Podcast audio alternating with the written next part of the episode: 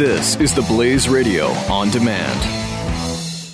This podcast brought to you by My Patriot Supply. Did you miss the chance to get a 72-hour emergency food supply with free shipping for just 10 bucks? What's wrong with you? Don't worry, call 888-411-7440 right now. They have a few left and they're selling out fast. 888-411-7440. What are you waiting for? A disaster? Do it right now. 888-411-7440. Mike Slater in three, two, one. You're listening to Mike Slater, part of the next generation of talk radio, only on the Blaze Radio Network. Slater Crusaders, America's the greatest country in the world. Merry Christmas. Believe it? It's uh less than a week. Good night. Uh, the mom is in town, got in a couple days ago, and her and the wife are off shopping, which I joined them in the beginning of their adventure. So thank you for letting me be here for the next three hours. So I don't have to be there for the next three hours. And I can jump on the tail end of the shopping adventure, and then we can finally call it a day and watch the Cowboys game. Cowboys are playing today, right? Did I, did I hear that?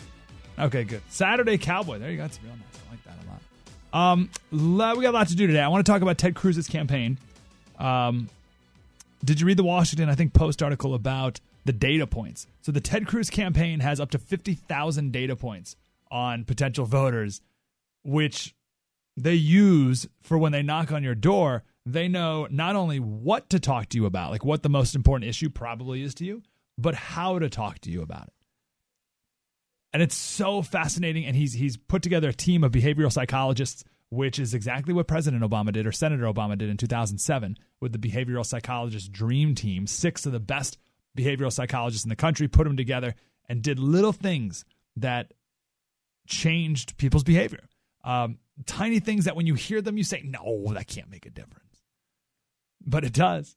Did and I think what Ted Cruz is doing is going to make a huge difference as well. So we'll talk about that. Also, um, the greatest fighter pilot in American history. His name's John Boyd. Um, he came up with a. We'll talk about all the things he he came up with, but um, I want to compare Donald Trump's campaign to the principles that were developed, or not developed, I should say, uh, articulated by the greatest fighter fighter pilot ever. Because Trump's using them, uh, knowingly or not, I'm not sure uh, but he's using them. And as long as he continues to use them, he will win. If he continues to, and I'll give away a little bit here, if he continues to be the person who sets reality as opposed to a person who reacts to reality, then he will do that all the way to the end and, and win the whole darn thing. So we got that as well. But first, I want to start off talking about uh, global warming, sort of. Uh, the Paris Treaty a couple days ago, signed or whatever. Um, also, here in San Diego, our city council unanimously, even though we have that's a nine person council, four of them are conservatives, unanimously signed uh, an agreement that by 2035, 100% of San Diego's energy is going to come from renewable sources, which is outrageous and impossible. But this stuff is getting uh, more and more. how do I put that? More and more real. I guess like, like it's it's starting to, now. What came out of Paris? There's nothing binding in it, uh, but that's just another step towards what ultimately will be legally binding. So I want to talk a little bit about fossil fuels here and why fossil fuels are so important. And and my argument isn't. You know, everyone, everyone on the, on the left, global warming people, they say we got to stop using fossil fuels. We got to use renewables. And I say, no, no, no we need to be using more fossil fuels. Because everything we have today, everything that is good, is because of fossil fuels. So, why would we not continue to use cheap, reliable energy as opposed to expensive, unreliable energy? And no one can answer that properly. And once people get the proper perspective on what fossil fuels have done for us, then I think they're a little less likely to uh, to attack them. Let me back it up here a second. So I read an article the other day about nanotechnology. Are you familiar with nanotechnology? So it's uh, it's really really small stuff. So a nanometer is a billionth of a meter. And you're thinking, oh, that's pretty small. Um, no, no, no. Uh, it's it's very small. So uh, a little perspective: a millimeter, right? You see a millimeter will be like a notch on a pencil, like the smallest notch. Uh, that's the diameter of a piece of lead in a pencil. Okay, that's a millimeter. Um, we're talking nanometers. So imagine a human hair, right? One nanometer is to the diameter of your hair as one inch is to a mile. Okay, so imagine a mile. Okay, an inch, like an inch, an inch to a mile. So one inch, one mile. That difference is the same as one nanometer and the diameter of your hair. That's how big a nanometer is. Look, one more analogy. This is the one that uh, that really blows my mind. The difference between a nanometer and a meter. So a meter's three feet, three point something feet. So a nanometer and a meter is the difference between a marble and the size of the earth. Are you mind blown? Yeah, right. A, a meter, a nanometer to a meter is a marble to the earth. That's what we're talking about here. That's a tiny. So a red blood cell is 8,000 nanometers long. You get the idea. So, scientists at Rice are working on nanotechnology. Uh, but uh, research colleges all across the, the country are working on nanotechnology, and they've come up with a, a new nanoparticle structure. Now, I'm going to explain this in 30 seconds because the details don't really matter, and I'm butchering this, but platinum is a good catalyst, right? Which is a substance that speeds up a chemical reaction. So, Plat- uh, platinum is a good catalyst. Gold is a good plasmonic metal, and for the sake of conversation, that's um, something that reflects light. That's not exactly right, but we'll go with it. So the problem is platinum isn't a good plasmonic metal, and gold isn't a good catalyst. They each have their strengths and weaknesses. So these scientists created a nanoparticle where the core of it is made of gold, and it has eight prongs, sort of like a, you know, remember played jacks? You ever played jacks before? So it's got like prongs, eight prongs, and the prongs are made of platinum. And they've created this new nanoparticle that has the best properties of each in one nanoparticle. And how tiny are they again? 8,000 of them is one red blood cell. how are, what? How is that possible? How are these scientists able to do that? All right, Slater, what does that have to do with global warming? Like, I hope that blows your mind, right? Does that properly blow your mind about how I, I, can't, I can't fathom such a thing? How are they able to make a new. I have trouble putting together IKEA furniture, and these people are putting like making new nanopart. What? I read that story and I thought about all the goofiness coming out of Paris this last couple weeks. Because their way of thinking is that we need less, less production, less development, lower standards of living so that we emit less CO2 into the atmosphere, thinking that we can dial in the temperature of the planet to our exact liking. Now, not only is that absurdly arrogant, but it's the absolute wrong approach. The goal should be not less, but more. The goal should be to advance, to keep going, to produce more, to create new technologies. Technologies that can reduce pollution from burning coal and oil and natural gas. Technologies that can improve nuclear and hydro ways we can be more efficient at producing energy uh, by burning fossil fuels in different ways. Now, we have no idea yet how nanotechnology can work with energy sector. We don't know yet. It's very in the infancy. But if we produce less, if we shut down, if we slow down, if we cave to this, for whatever reason, overwhelming desire to go backwards in the name of the planet, then it's going to take a longer time to come up with the breakthroughs that will revolutionize our lives and clean the environment in the process. Slater, I don't quite get it. I don't, I don't quite get what you're saying. Uh, all right, let me try this.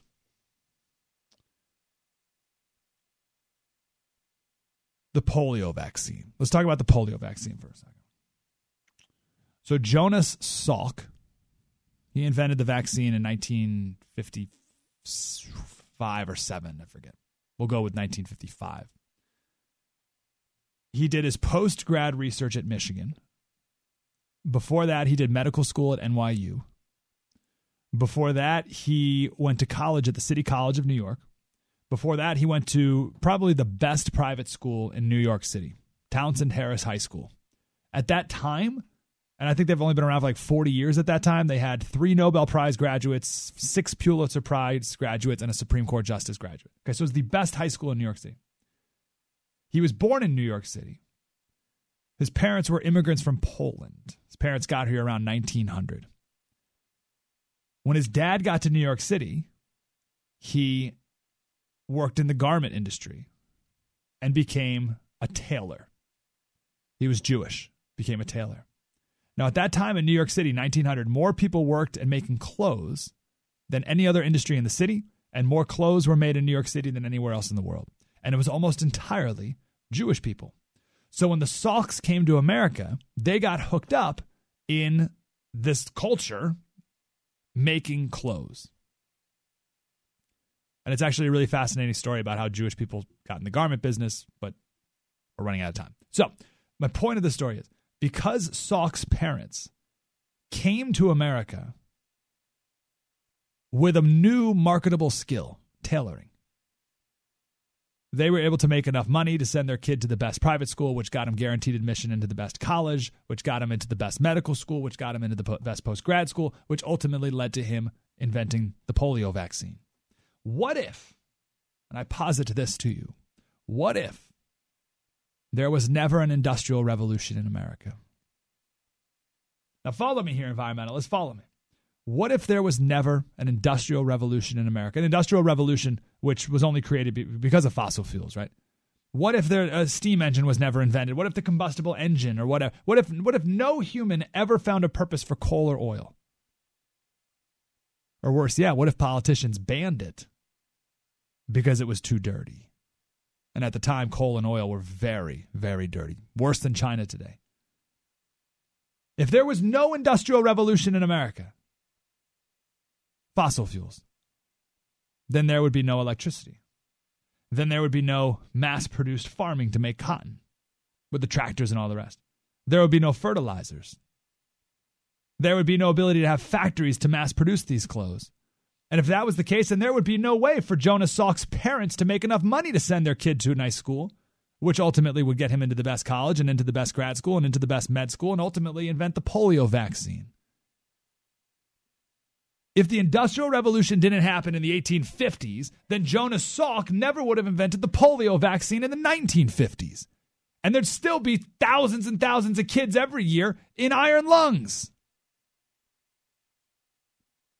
And said, what are you talking about if there was no industrial revolution? This one, now. if there was no industrial revolution, then Jonas Salk's parents would have come from Poland like farmers, like they were, and continued to be farmers, and we'd still be farmers. Hopefully, growing enough food that we can last through the winter. And here's the thing that always uh, tricks me out. If this didn't happen, if there was no industrial revolution, if Jonas Salk didn't invent the polio vaccine, then there would be not a single person today who would say, gosh, you know, if only we burned more fossil fuels, then a guy named Jonas Salk would have created a vaccine for polio so that my kid wouldn't have to live the rest of his life in an iron lung. No one would say that because the progress we take for granted today never would have happened and we wouldn't even know it.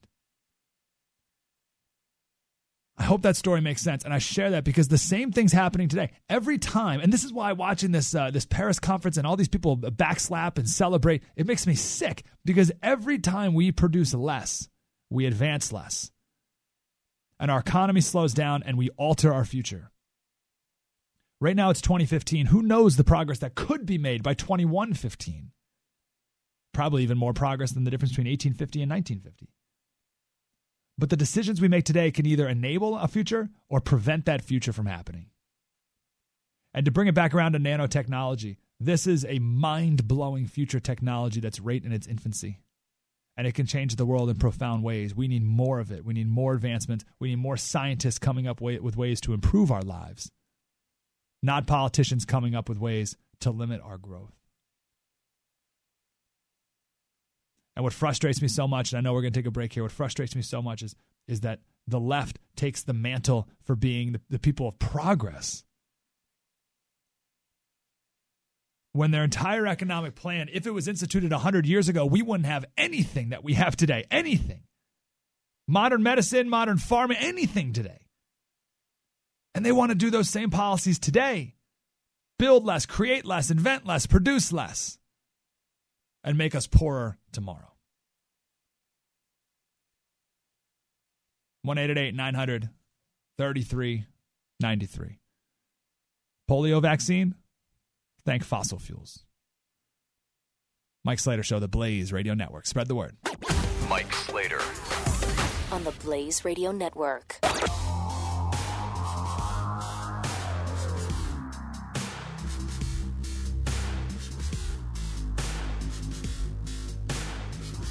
This podcast brought to you by My Patriot Supply. Did you miss the chance to get a 72-hour emergency food supply with free shipping for just 10 bucks? What's wrong with you? Don't worry, call 888-411-7440 right now. They have a few left and they're selling out fast. 888-411-7440. What are you waiting for? A disaster? Do it right now. 888-411-7440. Mike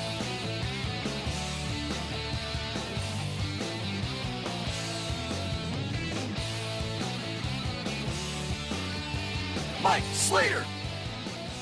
CNN wrote a uh, headline the other day. It said, This is the end of fossil fuels. like, why, why? First of all, it's not. I'll explain why in a second. But why? Why is that even a good thing? That's my that's my biggest point. Why is that even an admirable goal? The ending fossil fuels. No one can answer that properly. First of all, it's not the end of fossil fuels. What percentage of, uh, of energy in America do you think comes from fossil fuels? No one has any idea. Um, so ask this to people. Um, so 86.4% of our energy comes from fossil fuels, uh, but you add another 4.5% for nuclear and then 6% for hydro. So I guess a better question is what percentage of our energy comes from wind and solar? Because when people talk about renewable energies, that's what they're really talking about wind and solar. Uh, and that's 2.4%. So 97.6% of our energy comes from fossil fuels. And again, I'm throwing in hydro and nuclear in there too, but um, 97.6%. and we want to end that. Like, why? Why do you want to do that? Now, I'm not talking about you may have a solar panel on your roof.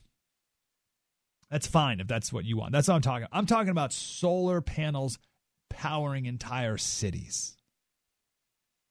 That will never happen. Solar panels lifting the third world into the first world. That will never happen. Solar panels fueling cars and trucks and planes and ships. That will never happen. Tell a quick story. Think of a slum in uh, Africa or India or China or where a majority of the, the, the world population lives. There's a health clinic in that, or just outside the slum in the town. And a pregnant mother comes into that clinic. Now, it took her forever to get there because it's hard to come across a car in these areas. And even if you do have access to a car, gas is more expensive there than anywhere here in America, that's for sure. But let's say this mother does somehow make it to the clinic and she gets there and the mom gives birth prematurely. The baby's three and a half pounds. Now in America, no problem. The baby goes in an incubator. But at this clinic, they don't have one. Well, they do, so they do have one. They just can't turn it on. Now, at the same time, the mom is now getting an infection and it's spreading and they can't treat it because they don't have the right medicine. Well, they do have the right medicine. It's just that they, they don't have a refrigerator to keep it properly at the, at the proper temperature. And to be honest, they do have a refrigerator. It's just that they can't turn it on. So both mom and baby die, and there's nothing that the doctor and the nurse can do about it. And they die not because the technology doesn't exist that could save their lives. And by the way, it's never existed in human history, only now. They have the technology. They just can't use it because Western world leaders deny the third world fossil fuels. We deny them oil and natural gas and coal. In other words, cheap, reliable energy. We deny them that.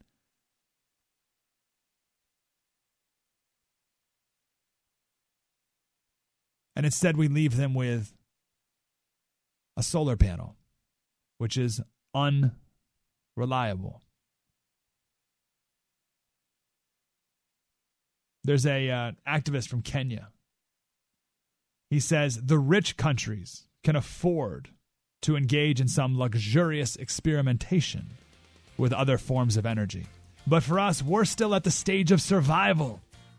I don't see how a solar panel is going to power a steel industry or a railway network. It might maybe power a small transistor radio.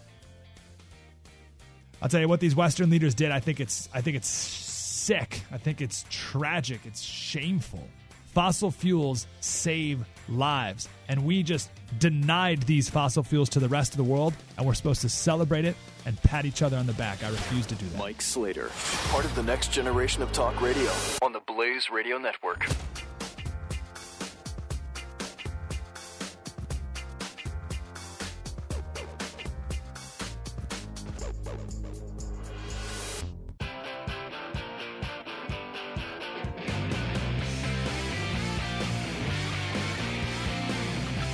Mike Slater. Slight Crusaders. Got a lot more I got to get off my chest, if that's okay. um, just because I don't hear any of this anywhere, and I get super frustrated about. it. So I told that story about uh, doctor and a health clinic in, in uh, anywhere in the third world, which is most of the world, and they have the equipment, they have the medicine, they just don't have the electricity, they don't have the energy to turn the equipment on or to keep the uh, the the uh, medicine at the right temperature, or whatever.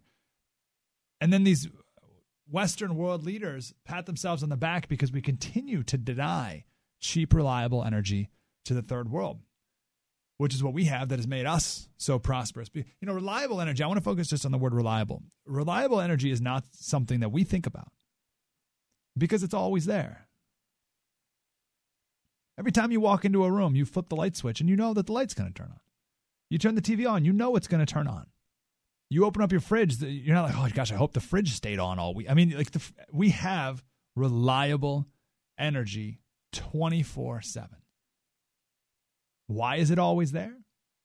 Because we get 97.6% of our electricity from reliable sources nuclear hydro natural gas oil coal. The developing world needs this reliable and cheap energy and we deny them this most precious resource the same thing that lifted us up from their exact standard of living that, that they that they have, we had.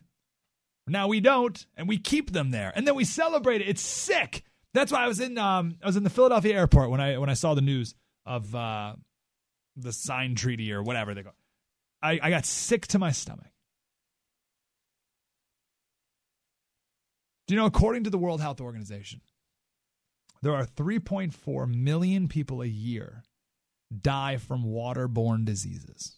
3.4 million a year. Why?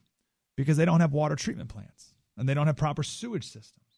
And they could have them, but we don't let them because those things require reliable fossil fuels to power. And we deny the third world these fossil fuels, and people die from waterborne diseases. And then we celebrate it because we're not letting them have any of it. And you say, oh, but the planet, Slater, the planet. We can't hurt the planet.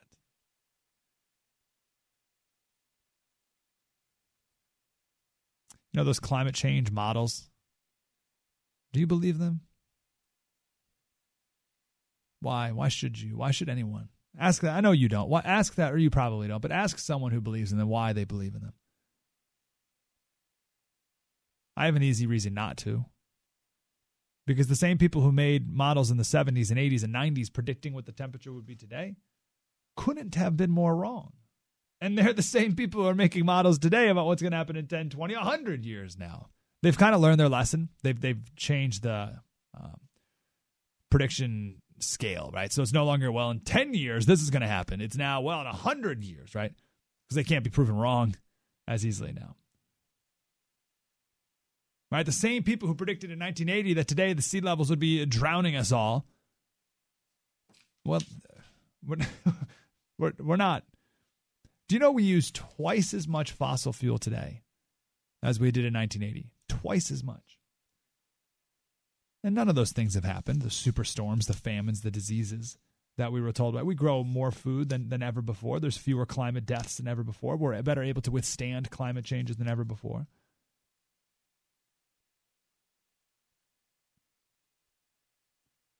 Last point here. But does that make sense at that point? Like, don't, there's no reason to believe those same people. They're the same people. One last story, um, or one last uh, breaking of a preconception. Um, people who are for uh, you know, renewable energy, which you should now call unreliable energy, um, they're for it because they think fossil fuels are bad for the planet, which isn't true. But they think that because the initial preconception is that nature is pristine, nature is perfect. And anything that has any effect on nature at all is inherently bad. Anything that has any effect on nature at all is automatically bad. And we have to break that preconception because nature is horrible. no, I said, wait, hold on, Slater. I, I, I'm going to Yosemite next week. You tell me nature's horrible. I'm going to go to this, uh, you know, national park here. Nature's beautiful. Mm. Nature can only be beautiful. Nature. Let me put it like this: Nature can only be enjoyed because of fossil fuels. What's the movie coming out, guys? Uh, with Leonardo DiCaprio in a couple weeks. The Revenant. Whew, can't wait for the Revenant. Why is it coming out January seventh? That's an awkward date to come out, isn't it? Um, but the Revenant. I know almost nothing about it because it looks so awesome. I don't I don't want to know anything more about it, but I believe it's about fur trappers in like the 1800s. Is that right? Do you guys know if that's vaguely sort of it? Yeah. Um, watch that movie. I haven't seen it yet, obviously, but watch it. They're going to be out in the wilderness. They're going to be in places where uh, today you, you might go visit a lodge, a bed and breakfast in the middle of the woods, the middle of the forest, the mountains, the snow. Oh, it's beautiful. Watch that movie. See if any of them uh, appreciate nature. Good. I, I, see if there's any time in the entire two-hour movie when they when they're sitting on their uh, in the freezing cold with no uh, Gore-Tex sleeping bags, fossil fuels, with no tents fossil fuels with no no food and see if they're enjoying nature. Fossil fuels make it so that we can enjoy the beauty of nature. Otherwise, nature wants to kill you. Today, camping is fun. Not long ago, camping was something that would kill you for any number of reasons. I know I mentioned water just a second ago, but water is full of diseases. But today, you turn on a faucet just during the last commercial break. I walked down the hall and got a little, uh, pressed a little button, and clean drinking water came out of it. Today, you turn on the faucet, you can fill up your glass with perfectly clean drinking water, and you don't even question it. How? How did that get there? Well, you got a complex network of pipes made of plastic, oil. Uh, maybe got copper pipes mined by machines which run on oil, which originated from a massive storage tank made of plastic, oil. Before that, it went through a massive water treatment facility run on fossil fuels. Before that, it was treated with chlorine or ultraviolet light. The pH uh, was adjusted using different chemicals, which again were mined and refined using oil. So that water, which is disgusting, which again kills 3.4 million people a year, we don't even think about it because of fossil fuels. The people who do think about it, the people who do worry about it, the people who do need clean water, they don't need a solar panel. They don't need a windmill. They need a water treatment facility, and we won't let them because we bask in the luxury of fossil fuels. And now we think we can deny them to the rest of the world. It is sick. Does it, is it making sense? Like, uh, like this, how this, how depraved this is? Like, it's evil. It's twisted. It's, it's, it's really, it's one of the most disgusting things happening now. It's, you know, and the reason we don't see it that way is because we see, uh, you know, world leaders coming together and photo ops and handshakes and high fives and backslapping, and uh, we think it's this great grand thing. We're saving the planet. All that people are dying because they don't have fossil fuels. Next time you go to a sink and turn it on, thank fossil fuels. Just in your head, just be like, man, thank goodness. Thank goodness there's a coal power plant somewhere that's powering a water treatment facility that's giving me this clean water.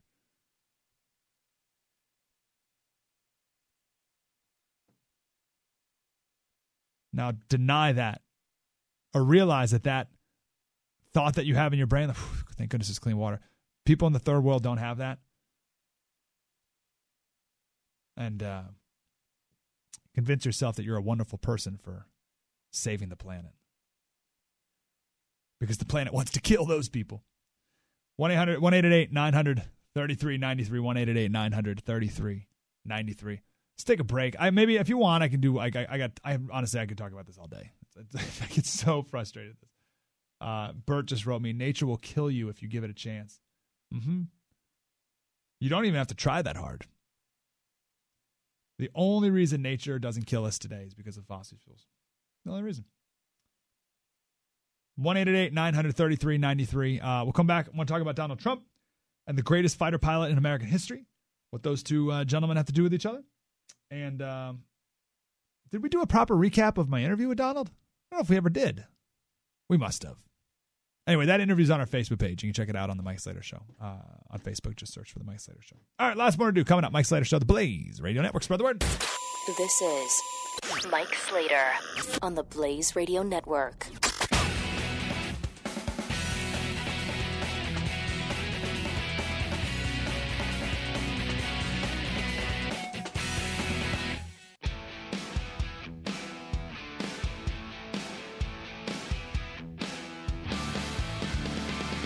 Slater. Slater percent. Final conclusion of the hour. Um, do I have the book on me? Hmm. I think it's in the hallway. Um, please read The Moral Case for Fossil Fuels by Alex Epstein. I talked to Alex years and years ago. I was living in Tennessee last I talked to Alex. And he, he was at the Ayn Rand Center, and we talked to him a lot then. And then uh, he left the Ayn Rand Center. I was like, oh my gosh, what's he doing? And I didn't hear from him much until I heard him on Glenn Beck a couple months ago talking about the moral case for fossil fuels. He's the man. He's unbelievable. Um, you got to read the book. It's required reading for the Mike Slater Show. It's fantastic. The moral case for fossil fuels. Um, and he has a line in it, and I'm going to butcher it. And I probably shouldn't even do it because it's so good. I don't want to mess it up. But the, the end of it is we need to change the planet for humans. And it's okay to do that. And in the book, he gives the example of the Netherlands. So, a thousand years ago, people in the Netherlands, um, it's not that they needed more farmland, but they realized that if they drained the swamps, then the soil was very fertile. So they're like, all right, well, let's, let's do that because we want to eat food. And they did a lot of that. And they drained the swamps. But then there were some floods. And they said, oh, geez. So what did they do? Well, they didn't blame climate change. The Netherlands designed this massive, complex system of dikes and dams and pumps and flood control and all the rest. And now half the country in the Netherlands, half of it, lives below, I think, a, either a foot or a meter. I think it's a foot. I think half the country lives, um, how do I word it? Below one foot above sea level. Right? So think a foot above sea level, half the country lives less than that and 20% of the country lives below sea level. and they're fine with it. They they altered the earth for their sake, for their survival. And that's okay. And that type of uh, that that is only possible because of fossil fuels, the engineering, the constructing, the maintenance, the design, all of that because of fossil fuels. And the rest of the world can do the same. The more fossil fuels we use, the more prosperous we become. And the more prosperous we become, the more we can withstand the changes of the planet. Our goal can't be to stop the planet from changing. That is absurd. The goal needs to be to better adapt to an ever changing planet. One last thing, I got two minutes. Um, people confuse pollution and CO2, carbon dioxide. Pollution's no good. We don't want pollution. But again, only technology can improve that. And you can only get better technology, like the nanotechnology we talked about earlier, by being more advanced. And we can only be more advanced by using fossil fuels. So pollution is one thing. CO2 is another. Everyone just assumes that carbon dioxide is bad. But why? You might as well assume that it's really good. Why do we assume that it's bad? Isn't that interesting? If someone says, right now, if I say, hey, we're going to pump more CO2 into the atmosphere, everyone's initial reaction is, whoa, whoa, whoa. That's terrible. Why? Why, why isn't your reaction, oh, great? I think for, it should be either one of those. But everyone says it's really, really bad. Now, it turns out that more CO2 might be very, very good. There's a bunch of scientists who have taken the same uh, seed of different plants and crops and trees, and they keep everything the same, but they vary the amount of CO2. CO2 is plant food. So the more CO2 that you give these plants, they have a much higher yield. Cherries have a 59% higher yield, strawberries 42%, wheat 33%. Think about that. You get more CO2, you can grow 33% more wheat, everything else equal. Trees can grow twice as tall. You get the idea. So there's an argument out there that CO2 is not only not bad, but that it could be very good for the planet. Now, again, difference between pollution, like smog, and CO2, those aren't the same thing, but they confuse both of them. We don't want smog. But we can figure that out. We can burn coal cleaner. We can trap, you know, dangerous particles that would have been emitted. And all. We, we can figure that out. And again, the wealthier we become, the better we can do that. But CO2 isn't necessarily bad. Now, you may hear uh, a lot of people say, oh, 97% of scientists agree that uh, climate change is real, and, and, uh, and, and therefore, and you'll hear the president and the secretary of state say 97% of scientists agree. And now I heard the president say 99.5% of scientists agree that global warming is real. Therefore, you know, we have to do X, Y, Z, give $100 billion to the third world, blah, blah, blah, all, this, all these different things. But what they don't tell you is that 97% of scientists may agree that there's global warming. But A, they don't agree how much humans are causing it. Some can say none, and some can say all of it, or anything in between. And they also don't say that the scientist may or may not conclude that it's catastrophic. It's a very big difference to say, uh, yeah, there's global warming, but we're fine. It's not going to be a big deal. And there's global warming, and we're all going to die unless we give more power to the federal government. Like, that's a totally different thing. So when they say 97% of scientists agree, uh, they're intentionally being deceiving because scientists may not agree how much humans are causing global warming and may not agree with whether or not global warming will be catastrophic. They're intentionally misleading you. The moral case for fossil fuels. You'll love it. Read it this week. Mike Slater Show, The Blaze Radio Network. Spread the word. You're listening to Mike Slater on the Blaze Radio Network.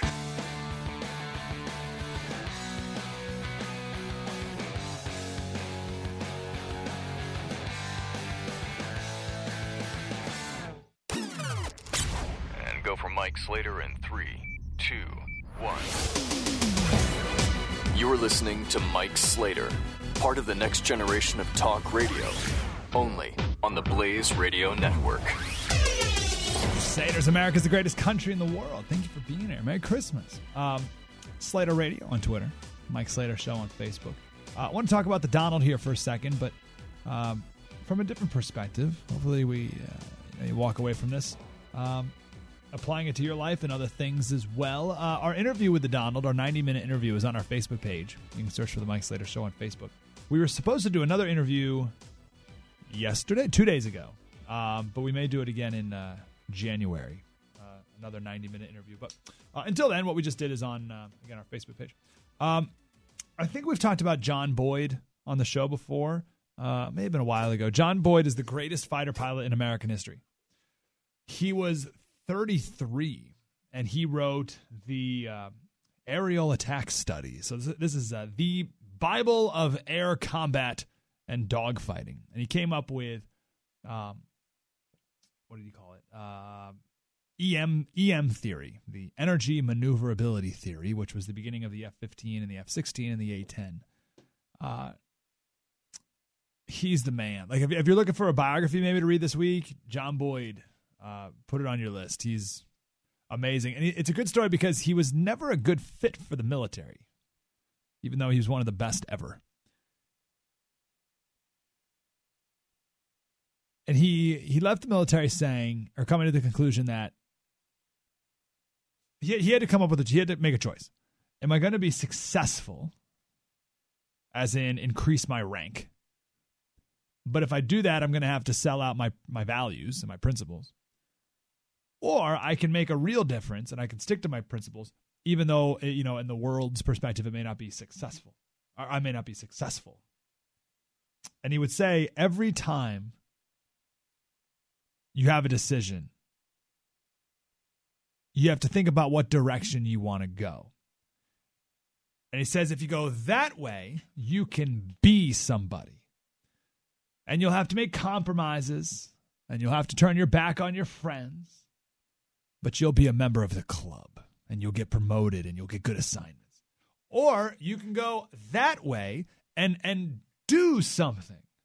Right? So the other direction was be something. This direction is do something. You can do something for your country and for your Air Force and for yourself. And if you decide you want to do something, you may not get promoted and you're not going to get the good assignments and you're certainly not going to be a favorite among your superiors, but you won't have to compromise yourself. And you can be true to your friends and to yourself. And you might make a difference. So to be somebody or to do something. And he would say in life, there's often a roll call. And that's when you have to make a decision to be or to do. Which way will you go? Sit on that one for a while. To be or to do. Hmm. Anyway, so that's where I think we've talked about John Boyd on that story in the past. But I want to apply his principles to Donald Trump. So he came up with this system called um, Observe, Orient, decide, and act. It's the decision cycle. It's the process where we take in information, we observe, we orient ourselves based on that information, we make a decision, and then we act on it. And I want to talk about how Trump has been using that decision cycle in his campaign.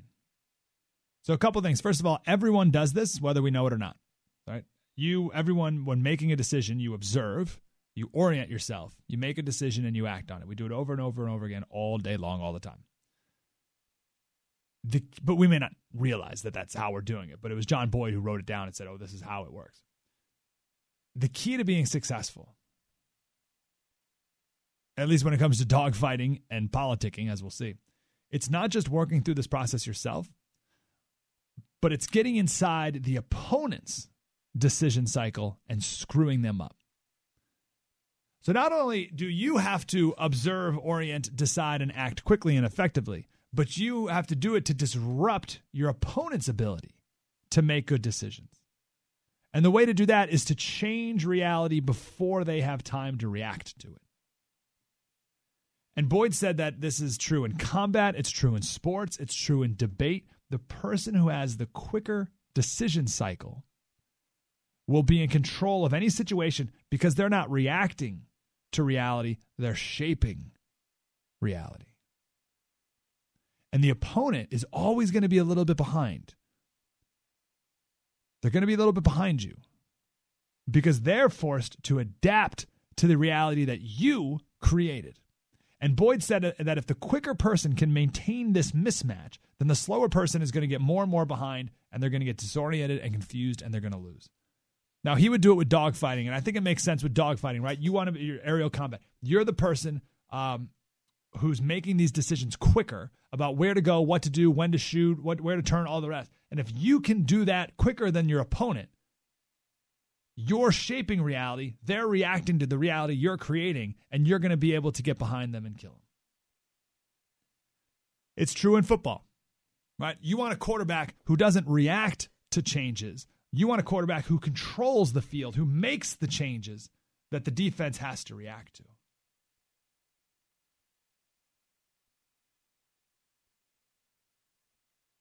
Makes sense, right?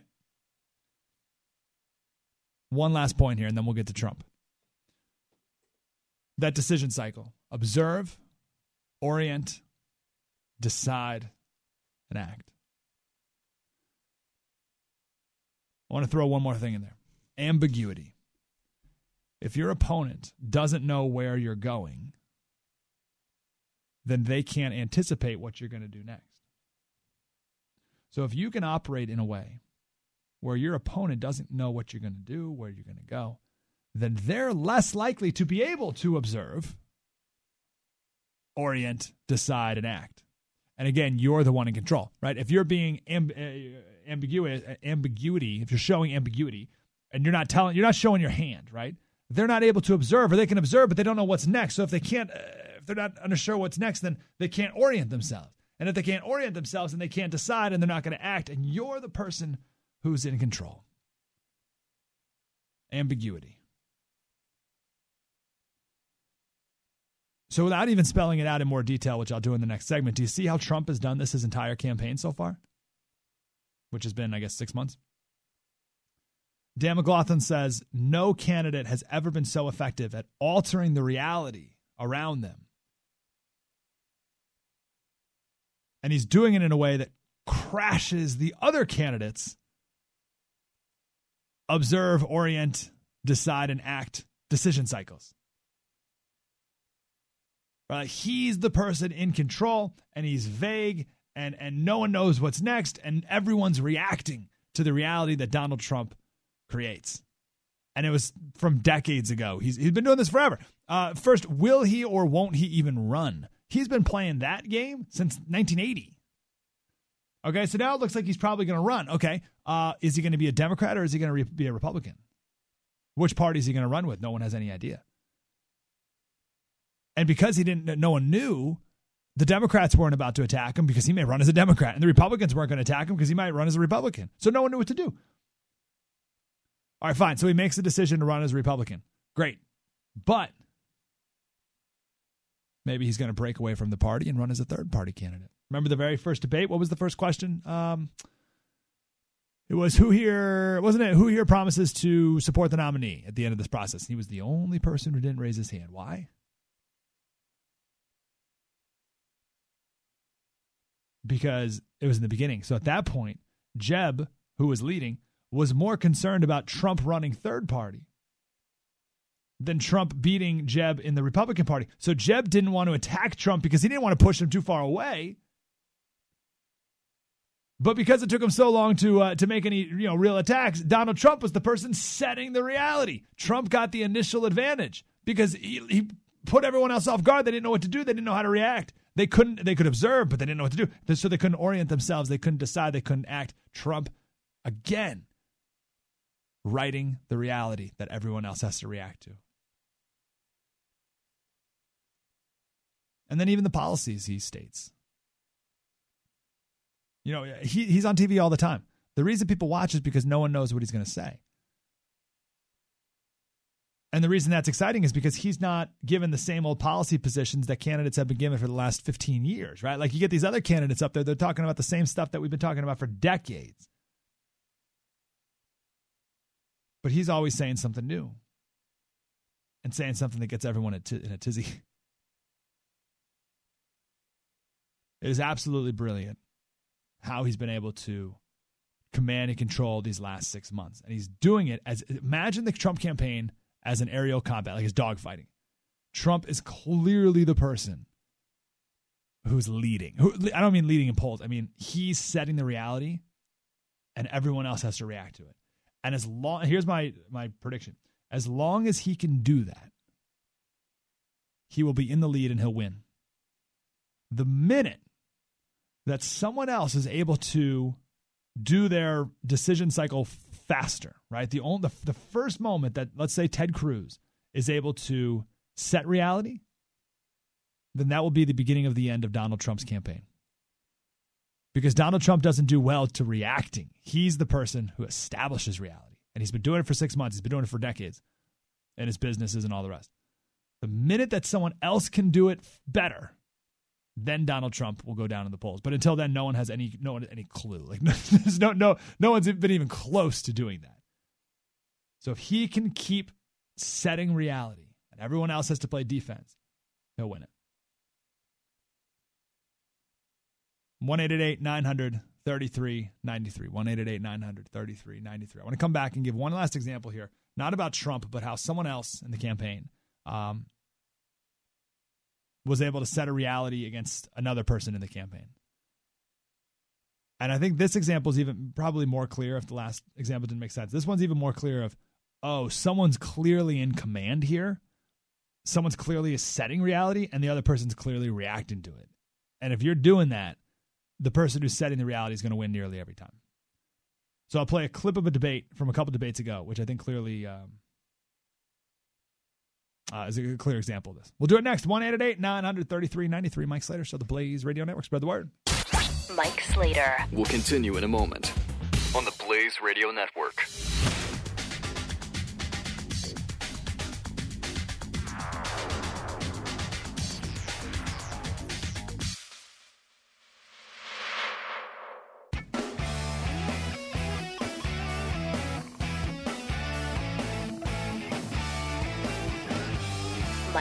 Mike Slater. Slater Crusaders. So we're talking about the um, something that John Boyd came up with, greatest fighter pilot in American history. Observe, orient, decide, and act. It's called the decision cycle. Uh, and my my thesis is that Donald Trump does this quicker and more effectively than anyone. And if you're able to observe, orient, decide, and act quicker than anyone else, then you set reality. You establish reality, and everyone else has to react to it. And my prediction is that as long as Donald Trump is able to establish reality and have everyone else react to it, then he will win. Just like if you're in aerial combat and you can do it faster, you'll win. If you're a quarterback and you can do you can observe, orient, decide, and act faster than the defense. And if you can get the defense to react to you, then you'll win. Right? Same thing with politics. Observe, orient, decide, and act. He does it better than anyone. I want to give another example here of um, of this, but not with Donald Trump. This is a back and forth between Rubio and Jeb Bush. I think it was two debates ago. It was the CNN debate, whenever that was. Um, listen to these principles here, or keep, in mind that these this this principle here: the observe, orient, decide, and act. And look how Jeb Bush totally doesn't have this, right? Like, absolutely did not use it. Um, and I'll explain how ambiguity plays a role in this as well. But let, check out this clip. Sun Sentinel says Rubio should resign, not rip us off. When they say Floridian sent you to Washington to do a job, when they say you act like you hate your job, do you? Yeah, let me say, uh, I, I, I read that editorial today with a great amusement. It's actually evidence of the bias that exists in the American media But- today. but do you hate your job? Let me, let me answer your question on the Sun Sentinel editorial today. Back in 2004, one of my predecessors to the Senate, by the name of Bob Graham, a Democrat, ran for president, missing over 30% of his votes. I don't recall them calling for his resignation. Is that the standard? Later that year, in 2004, John Kerry ran for president, missing close to 60 to 70% of his votes. I don't recall the Sun. In fact, the Sun Sentinel endorsed him. In 2008, Barack Obama missed 60 or 70% of his votes, and the same newspaper endorsed him again.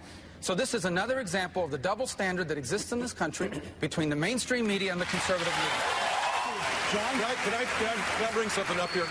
Because I'm a constituent of the senator, and I helped him, and, and I expected that he would do constituent service, which means that he shows up to work. Uh, he got endorsed by the Sun Sentinel because he was the most talented guy in the field. He's a gifted politician. But Marco, when you signed up for this, this was a six-year term. And you should be showing up to work. I mean, literally, the Senate, what is it, like a French work week? You get like three days where you have to show up?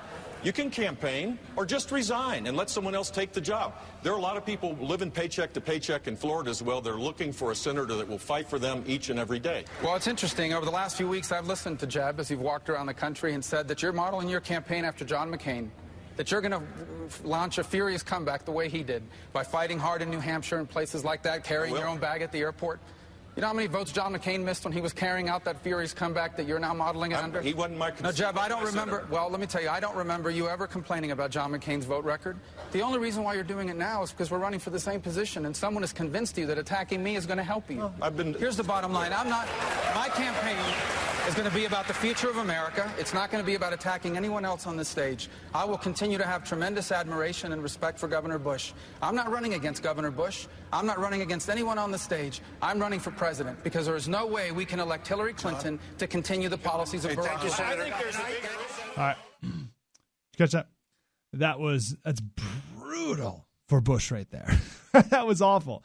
Um, and the end result of that was not only did he look like an idiot, uh, but Jeb ended up apologizing for insulting the French with that pathetic prepared French joke. He insult he, he apologized for insulting the French.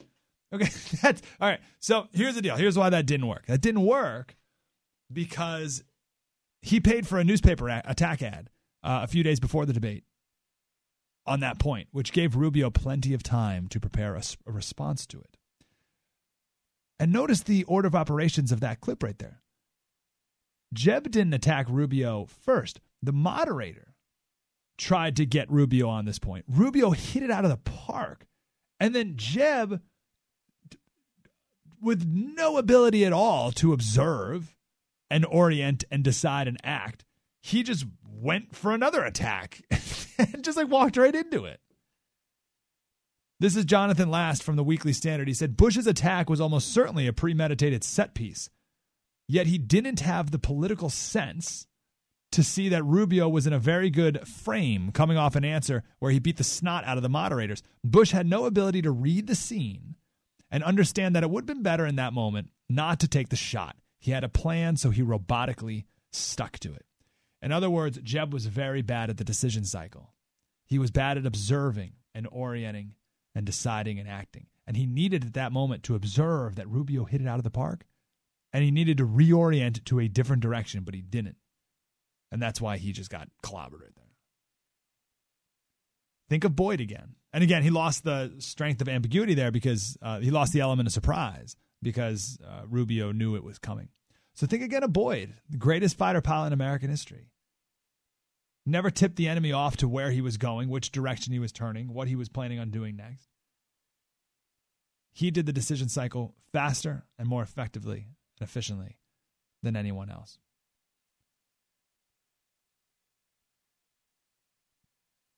I want to take a break here. I want to read uh, one last quote. I'll do it when we get back of um,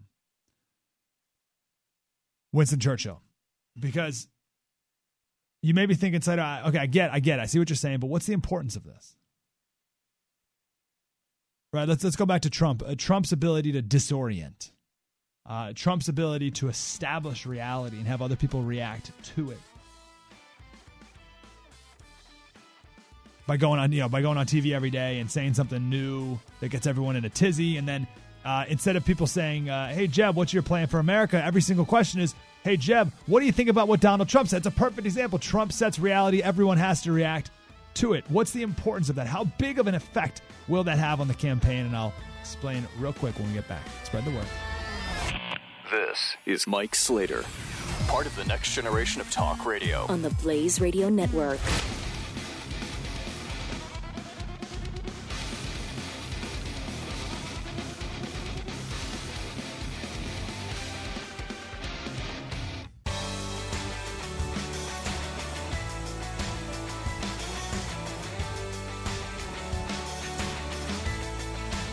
Mike Slater on the Blaze Radio Network. Slater Center. So, wrap up this uh, argument here. What's the importance of all this? The uh, John Boyd, greatest fighter pilot in American history, the observe, orient, decide, and act decision cycle. The fact that Trump can do it quicker and more effectively than anyone else. The, the fact that he can establish reality, everyone else has to react to it. The fact that he uh, is in, uh, uh, doesn't tell anyone his next move. Right? He's able to disorient confuse people. They don't know what's next. Keeps them further behind. How big of a difference does it make? Um, I want to tell a quick story of Winston Churchill. Or it's not so much a story as much as a quote. Um, he said that battles are won, like military battles, are won in two ways either through slaughter or maneuver. And he said the best generals always put the bigger emphasis on maneuver over slaughter. He said the greatest generals were masters of the military arts, meaning they would find ways to catch their opponent off guard in some way, some surprise, or whatever. I love this quote here. He said, Great commanders have not only common sense and reasoning power, not only imagination, but also an element of deception, an original and sinister touch, which leaves the enemy puzzled as well as beaten. And it is because military leaders are credited with gifts of this order, which enable them to be held in such high esteem. For if their art were nothing more than the dreary process of exchanging lives and counting heads at the end, they would rank much lower in the scale of human esteem. I love that line, right? Like the greatest generals leave the enemy puzzled as well as beaten. And then Churchill, after that quote, he went on to compare commanders in battle with politicians, um, which is pretty much what we did in the last two segments here. But in battle, it's it's a balance between size and strategy. Trump right now, he's got both, but the strategy is better than anyone else who's ever run for president. We'll see if he can last. Now I say all this, and I, I do think there's, I, it'll get more difficult for him when the field whittles down to three or so. And that's because the other candidates, the two remaining candidates, two or three remaining candidates, will have a better chance of themselves creating reality that Trump will have to react to. And again, if that happens, then uh, I don't think Trump will be able to at least be as successful as he has been. Now, I, all of this I have a qualifier on. But again, I don't even. I don't. I really don't think if if Trump can continue, no matter how crazy, no matter how extreme Trump goes, if he can control the narrative, even if it's a crazy narrative, even if you disagree with everything he says, even if everyone disagrees with it, if he can control the narrative, he'll win. I really believe that. It's crazy, but that that's what it takes to win. But I, I think it does in this reality show that we call the campaign for the president.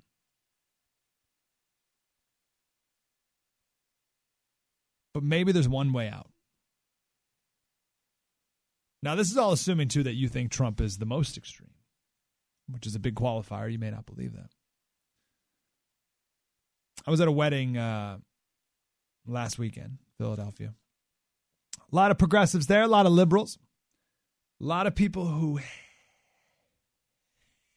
hate Donald Trump. They say that Trump is the embodiment of everything they hate about conservatism. And part of me says, fine, let them hate us. But then I'm thinking, well, hold on, there's no reason to hate us. Because the things I believe, you shouldn't hate that thought or opinion or me for having it.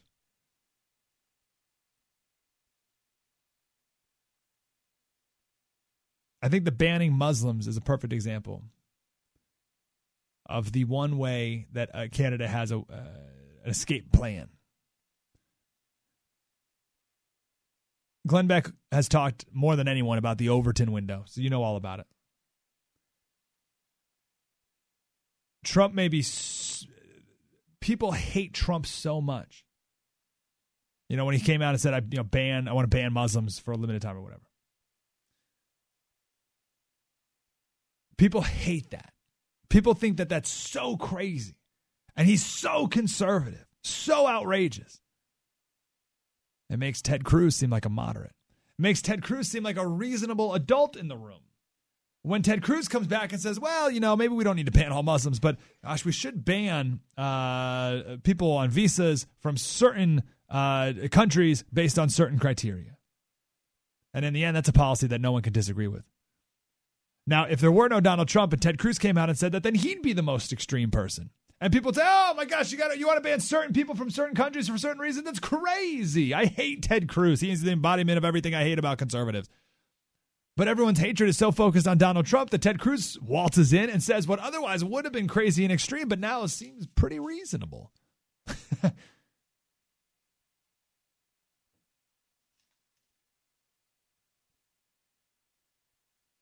the Overton window hasn't just been moved, it's been shattered. The Overton window, real quick, um, there's a scale, if you will, on uh, what is reasonable opinions to have and things to say.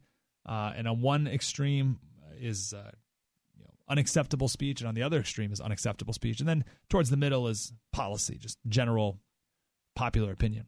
And the Overton window is this window of what you're allowed to say or think. And right now, and for decades, that's been defined by progressives. Right? This is what you're allowed to think. This is what you're allowed to say. Anything that deviates from this, you're a hater, a bigot, a racist, and all the rest. And that window's getting smaller and smaller and smaller. Instead of trying to just move the window in one direction or another, which maybe you could do, but it wouldn't move that far, Donald Trump has come in and said, What window? And just, it's in a million pieces. There is no more window. So he can come in and say some crazy things, and then other people can come in and say something that would have been outside of the window of reasonable speech. But now there is no window, so everything's on the table, and that's good. Because again, Ted Cruz now seems like a moderate compared to Trump. Interesting. So at the same time that that everyone at this, this wedding I was at last week, everyone hates Trump with the fire of a thousand suns. And that's bad for conservatism, right? That goes back to what I was saying a second ago. Like, gosh, I don't, I don't want you to hate conservatives because of, like, I don't, right? They hate Trump, and that's bad for conservatism. But Trump also makes Ted Cruz look moderate, which is good for conservatism. Hmm. There was a liberal writer in the Washington Post. He said, I can't believe I'm saying this, but I might prefer President Trump. Why? Because he believes that Trump is more likely to cut deals with Democrats on taxes and Planned Parenthood and Obamacare.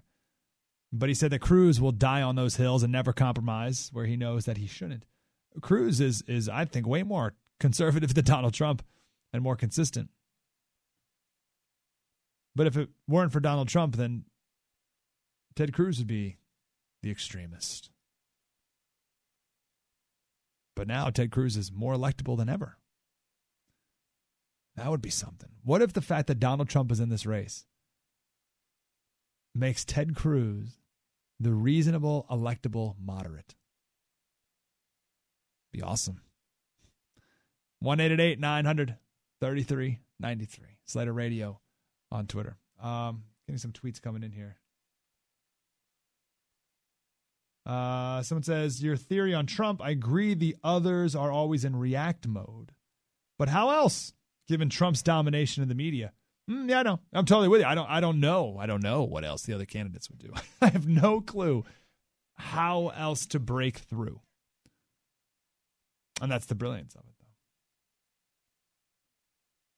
Though. I don't know what it would take. I, I think it's got to it's got to whittle down before anyone has a chance of breaking. It's got there's got to be three candidates before anyone has a chance of of uh, breaking Trump's hold on the media. One eight eight eight nine hundred thirty three ninety three. I'll read some more tweets when we get back. Slater Radio is the is our Twitter handle. Slater Radio. Mike Slater Show, the Blaze Radio Network. Spread the word. You're listening to Mike Slater on the Blaze Radio Network.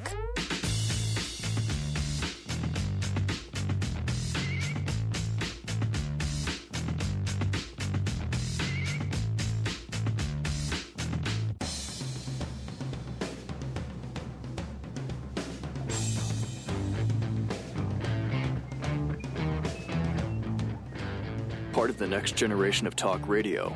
This is Mike Slater.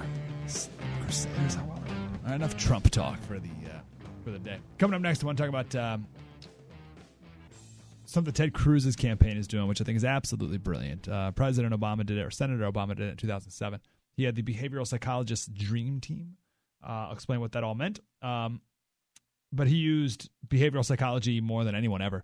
And now Cruz's campaign is doing it to a whole new level, kind of a creepy level, if you, perhaps. But uh, we'll share that story coming up next. First, though, one of my favorite American traditions took place last Saturday. It starts with Morrill Worcester. He was a paperboy in Bangor, Maine. And when he was 12 years old, he won a trip to Washington, D.C. Right? You go to D.C., been there before, maybe when you were a kid, you do all the sights and sounds. But there was one thing in particular that moved him the most, even when he was just a 12 year old boy. And he never forgot it.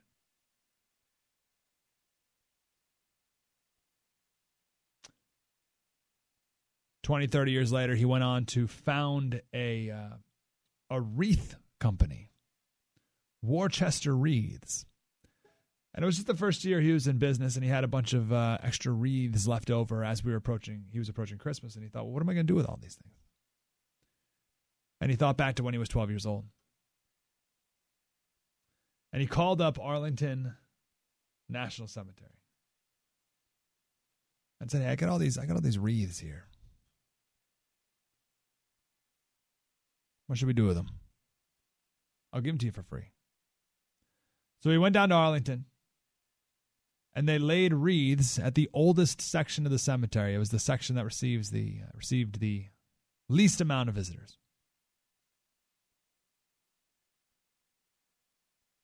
Every year since then, it's grown. Last Saturday, and by the way, if you've never been to Arlington National Cemetery, it's absolutely it's beautiful. It's it's uh, haunting. It's inspiring. It's no place like it.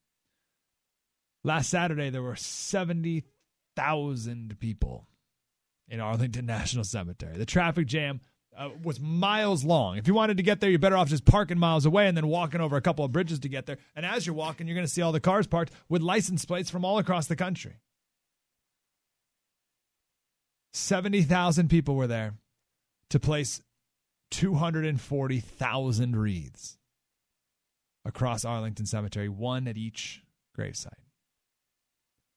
And every single person there is a volunteer and every single wreath was donated. Donated by companies like Hobby Lobby. And of course, Worcester Wreaths. Hans von Spakovsky, cool name, wrote a great article about uh, about this, about his trip to Arlington last cemetery. He laid a couple wreaths himself uh, as a volunteer. He laid a wreath at the grave marker for John Foster Dulles um, and his wife Janet Dulles, which is what the airport, who the airport is named after in D.C. Uh, he was the Secretary of State under Eisenhower. And uh, Hans says, My Russian father would have been pleased that I laid two wreaths on that grave marker in honor of Major John Dulles and his fierce fight against communism, the murderous ideology that drove my father from his homeland. He also laid wreaths at the gravestones of service members who served in Cuba in the Spanish American War as members of Roosevelt's Rough Riders. So you have, you know, Secretary of State with Eisenhower. You got Rough Riders, all buried in the same area as our service members who died in Iraq and Afghanistan. Right next to some stones that just have a soldier's name, no rank, no date. And of course, all that not far from the tomb of the unknown soldier. But it doesn't matter. Every gravestone gets one wreath. But the name of it is now Wreaths Across America. It's not just Arlington National Cemetery. We have some beautiful cemeteries here in San Diego. One of them's Fort Rosecrans, right up on a hill. Um, it's it's it's it's unbelievable. It overlooks the city, overlooks the bay and the city. It's stunning. Headstones as far as you can see. It's perfect symmetry and it's a very it's a very hilly uh, it's a little peninsula. It's and it's it's just so you you see that you see the the hill with the gravestones, and then it dips down, and you don't see them, and then it dips back up a little further in the. Di- it's just it's unbelievable, and the the four, the four picture is unbelievable. Like before, like when you get there in the morning, and then when you people lay all the wreaths, and you get there that afternoon, and now each one of those white gravestones has a green wreath with a red bow on it, as far as the eye can see. What a simple and powerful thank you for their service. And a reminder once again, and there can never be enough of these. A reminder to our active duty soldiers that your service will never be forgotten. Morrill started this company, his company, in 1971. He sold 500 wreaths that year. Today they sell half a million. It's pretty good. But that doesn't matter. He doesn't care. More important than his business is the legacy that he left. He says, I know our wreaths placed on the veteran's grave each year is a very small gesture. I only wish we could do more. How about that legacy left by Morrill? Pretty good. Almost as good as the legacy left by our veterans. Mike Slater Show, the Blaze Radio Network. Spread the word. You're listening to Mike Slater Part of the next generation of talk radio. on the Blaze Radio Network.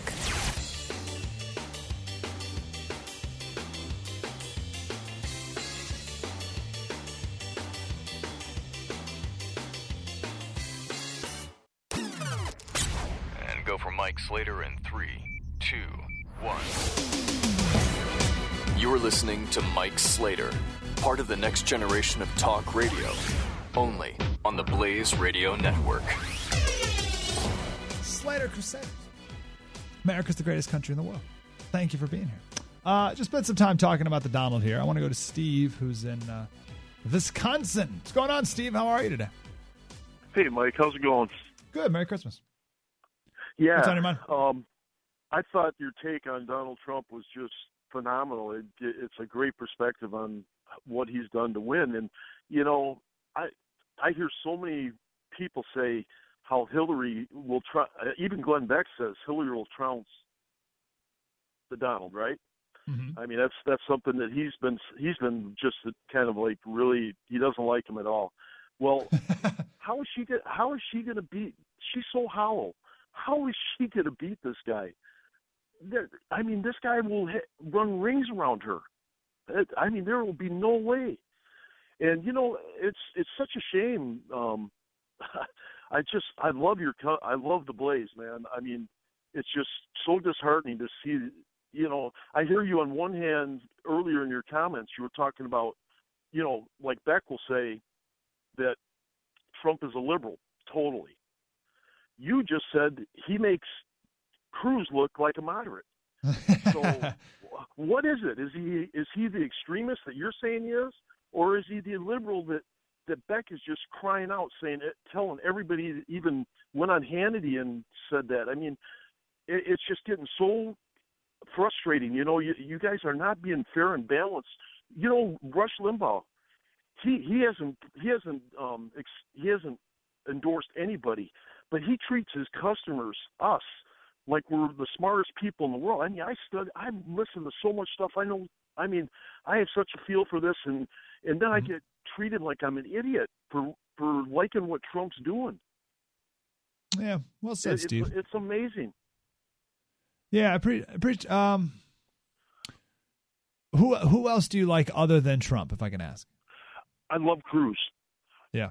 Um, um, to me, um, Rubio was a liar from the very beginning with his with his um, immigration thing. I used to listen to so many speeches with Rubio before he became senator when he promised there would be absolutely no amnesty. And Rush was just playing. Uh, I mean, Mark Levin last night was just playing a soundtrack of Rubio saying it's it totally would ruin our immigration system if if we were to allow these people that cut in line to get in. It would it would just Yeah. smash our whole system apart. So I mean, Rubio was my favorite. I mean, I uh, back a year ago, I used to say Rubio would be the next president. He's so he's so smooth, but he's a tur- he's a liar. Yeah, And Steve. you Listen, I, to Mark Levin, huh? do I listen to Mark Levin, the great one? Get off my phone! I won't do that to you, Steve. I won't tell you. Of course, we listen to Mark Levin. He's the man. Um, Steve, I appreciate the call. I, I, I- we had some stuff we want to get to here, but I, I very well said, brother. Um, on your first question, I, I'll get to why I asked you who you like second best um, in a minute here. But my, uh, your first point, you know, is Donald Trump an extremist or is he a liberal? That's exactly the ambiguity that I was talking about earlier.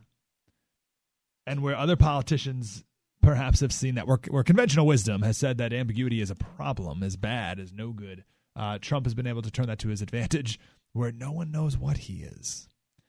Which makes it so, to go back to what I was saying last hour, no one can observe, or you can observe, but you can't orient, you can't decide, and you can't act, and that's why he will always have the upper hand. Uh, someone just wrote me on uh, Twitter. Kyle said, Slater, do you think that um, when Trump starts to beat Hillary in a national election poll, the media will bury his stories and silence him? That's a really good question. Um, and that sort of goes, I think, what you were saying as well, Mark. I, I don't, or Steve, I don't think the media has any idea what they would do if it comes down to Donald Trump and Hillary Clinton. I don't, and I say that because I don't think the media has any idea what to do with Donald Trump now. Like they're they're still mesmerized by him. They don't get it, and they're still being played by Donald Trump. Like there's no real reason why Donald Trump should spend so much time on all the media uh, news outlets. Like he's, he was on Morning Joe for 45 minutes the other day. He called in. No show will take someone calls in. He'll call into shows. People will uh, media uh, will go to the Trump Tower to record an interview with Donald Trump. That's crazy. No other candidate can get the media to come to them, get the anchors to come to them. That's cra- so the media is totally getting played by Donald Trump right now. And as much as the media obviously would be in the tank for Hillary in any situation, I think Donald Trump may be smart enough shrewd enough to continue to play the media to his advantage. Does that make sense? I think Trump, as much as the media would want to support Hillary and bury Trump, I don't think they would because Trump is too good at this game called politics. but again, we've been saying from the jump that he's not uh, running a political campaign, he's running a business negotiation. And that's why no one can understand what he's doing. Um, I, I, can't speak on behalf of Glenn, certainly, uh, or anyone else here on the Blaze. Um, but I hope no one that that that I, I don't like Steve that you say you know you feel like you're uh, being talked down to or uh, you know someone thinks you're stupid or something. Um, I don't know. I don't. I don't think people think that. I don't know. I don't want to speak on behalf of anyone, but um, we've been taking our coverage from a thirty thousand foot perspective. You know, I haven't said if I support Trump or don't support Trump. I don't think that's my role. I think you can determine that. Um, we've just been trying to analyze how, like, what is it? What's going on here? How is he doing this? Why can't people understand? We've been trying to understand how this is working more so than telling you what to think or who to support. That's certainly not my job. Steve, I appreciate you being here, man. Um, can we talk about Ted Cruz for a minute? Because I read something the other day that. So, uh, real quick, I think it's going to come down to Trump, Cruz, and Rubio. Okay. Uh, Trump because he's so far in the lead, Cruz because he's the real conservative candidate, and Rubio because he's the sharpest um, and smoothest and the establishment guy in the end of the day. Uh, if I had to put my money on who I think will win, again, this is not who I want to win necessarily, but this is who I think will win. I think it will be Rubio. Um, but I that's for another day. That's neither here nor there. Uh, but it's going to come down to those three guys. Cruz, though,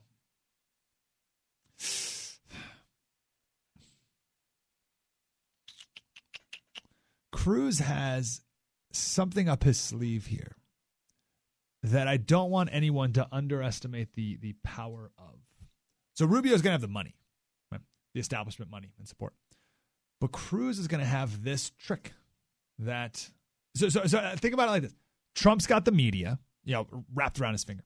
Rubio is going to have the money in the establishment, and Ted Cruz is going to have what? This, what I'm going to tell you about right here. First, let's back it up. Um, the president, or the Senator Obama, in 2007, he gathered up six of the best behavioral psychologists from across the country from Princeton, Arizona State, Chicago, Columbia, UCLA, and UC San Diego. They called it the Behavioral Psychologist Dream Team. And they used a few uh, tricks, if you will, a few subtle changes in the way that campaign volunteers would talk to people in order to change people's behavior in support of President Obama. Little things that I'm going to tell you about right now, and, and they seem so stupid that you will brush them off and say, there's no way that that makes a difference. But it made a huge difference. I want to find. Hmm, gosh, time is of the essence here. I forget the exact number. I'm going to share the story. I'll give you ballpark numbers, and I'll come back and I'll find the exact numbers in a second. But you know when you go to a hotel, and uh, you'll see a sign in the bathroom, and it says if you would like to reuse these towels, uh, you know, hang them back up or put them on the floor, and we'll wash them. Right? We want to conserve water. So some scientists took a hotel. This has nothing to do with the campaign, but this is just to prove how influenced we can be by subtle changes. So they uh, took a hotel and they put a sign in every bathroom that said, if you would like to reuse the towels, please hang them up. Okay, great. So a certain number of people reuse their towels. A month later, they put a new sign in every room. And the sign said, a majority of people in this hotel reuse their towels. Would you please reuse your towel? And I forget the exact number. This is what I'll look up in a second, but it was something like 33% more people use their towels or reuse their towels than before. All because that sign went from saying, hey, could you please reuse your towel to, did you know a majority of the people in this hotel reuse their towel? 33% more people reuse their towel. Just that subtle change, that subtle peer pressure and influence. Month goes by, they do it again. This time the sign says, Did you know that a majority of people in this room have reused their towels? The number of people who reuse their towels went up again, another 40%. By the way, that's a kind of creepy sign because when you go to a hotel, you don't really want to think that anyone else ever stayed in that hotel before you. you got, we got to have this illusion that we're the first person to ever stay in that room. So it's kind of weird to be like, of people who have stayed in this room, other people have stayed in this room? What? That's gross. But still, another 30, 40%, whatever, more people use their towel. Reuse their towel. Isn't that wild? Subtle little tiny things. So you know what the uh, Obama campaign team did? Someone comes to your door. Yes, what can I do you for? Oh, hi, I'm Charlie. I'm from the uh, elect Barack Obama for president team. Did you know that a majority of your neighbors have said they're going to vote for Barack Obama for president?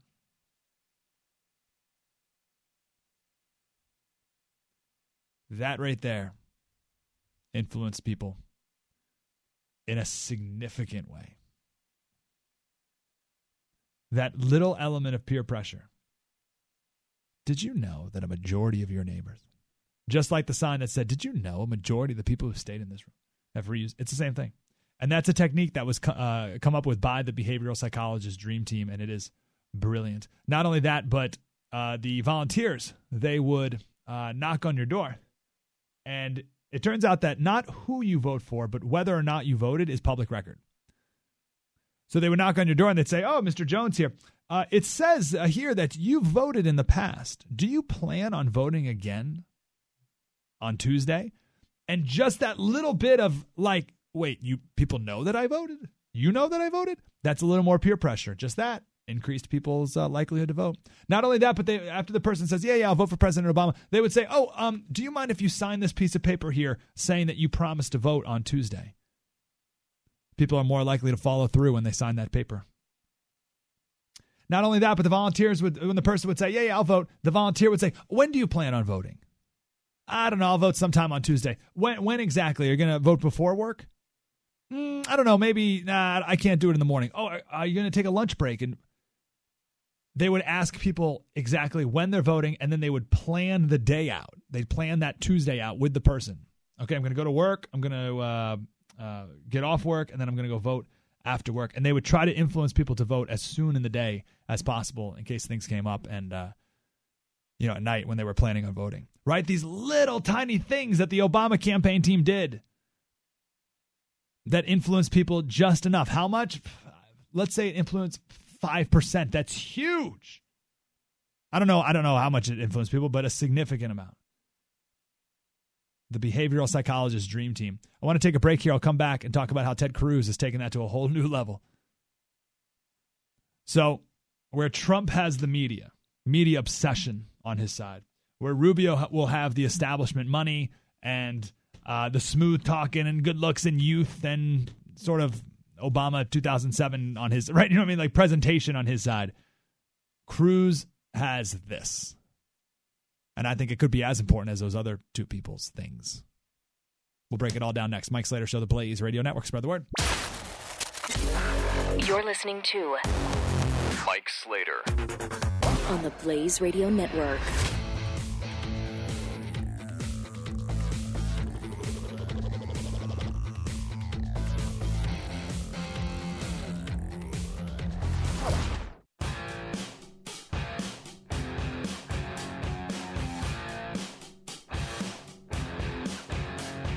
Mike Slater on the Blaze Radio Network.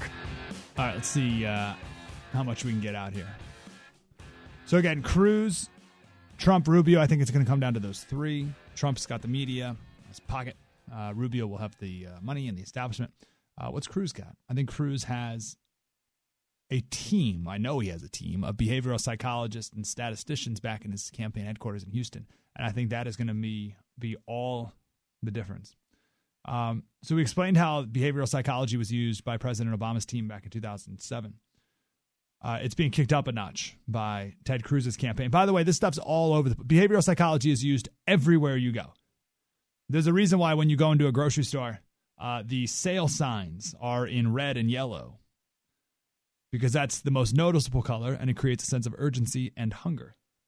Notice for sale signs are not in blue. Why not? Uh, if something's you know organic, it's green. Right? We think that means fresh. There's reasons for this stuff. Behavioral psychology all the time. Also, listen to the music that's playing when you walk into grocery stores. There's everywhere you go in a grocery store. Every single thing you look at is purposeful. The fact that the the fresh produce is right when you walk in creates an element, a sense of freshness and whatnot. Obviously, the milk is in the back. Um, but listen to the music when you walk in. That's done on purpose as well. Anyway, Cruz took, has taken this to a whole new level. So the Washington Post tells a story of a Cruz volunteer who's about to knock on someone's door. But first, he gets out his iPhone and finds out what kind of person is going to answer the door. Is this person going to be a relaxed leader? Are they a temperamental conservative? Maybe they're a true believer. Well, it turns out this was a 64 year old grandmother who was a Stoic traditionalist. Okay, so what does that mean? Uh, if you're a Stoic traditionalist, according to the Cruz campaign, then your top uh, concern is probably the president's use of executive orders on immigration. Not only is the Cruz campaign able to, to figure out what probably is your biggest concern, but they're also able to figure out how that volunteer should talk to you. In what way should they talk to you? What is the uh, approach that uh, is m- most appealing to this person? So, this grandmother, because she's a Stoic traditionalist, um, the volunteer is is going to talk to her in a confident, warm, and straight to the point way and they're going to talk about immigration, they're going to talk about guns. Now, if this woman was a true believer or a temperamental conservative or any of the other different categories of conservatives that the campaign has come up with, then the volunteer would not only talk about different issues, but talk about them in a different way. This is brilliant. This is tailor designed door knocking politic. There's no such thing as one size fits all anymore in anything. Everything's custom made. In this Uber generation, right? Everything is specialized, tailor made just to you to fit your needs at this moment. And in the next segment, I'll talk about how this happens more in the free market uh, as well. But it's this is the first time that this is being done to politics. Because in the past, one size fits all, a politician would knock on 100 doors with one message, and they would deliver it in one way. And maybe it would be appealing to five people. But now the Cruz volunteers can knock on 100 doors and they can realize that this is 100 different people, different types of people who, and they can determine that each person uh, has a specific issue that is most appealing to them and how to talk to that person in a specific way that will be most appealing to that person. So now instead of getting maybe five out of 100 people, uh, their message resonating, now it may be 80 out of 100 people. That is a huge difference. Even if it was five in the past it was five out of 100, and now it's eight out of 100. That's a huge difference. It's called psychographic targeting. And you're thinking, Slater, hold on. Well, how do they know what type of person I am? They judge this based off of your consumer habits, what you buy, where you buy it, when you buy, your Facebook posts, the magazine subscriptions you have, the car you drive, where you live. All, all, you don't know. You want know how many data points they have on you? They could as many as 50,000 data points. And they rate your openness, your conscientiousness, your extroversion, your agreeableness, and your neuroticism. They put you into a category and they uh, work from there. It is brilliant.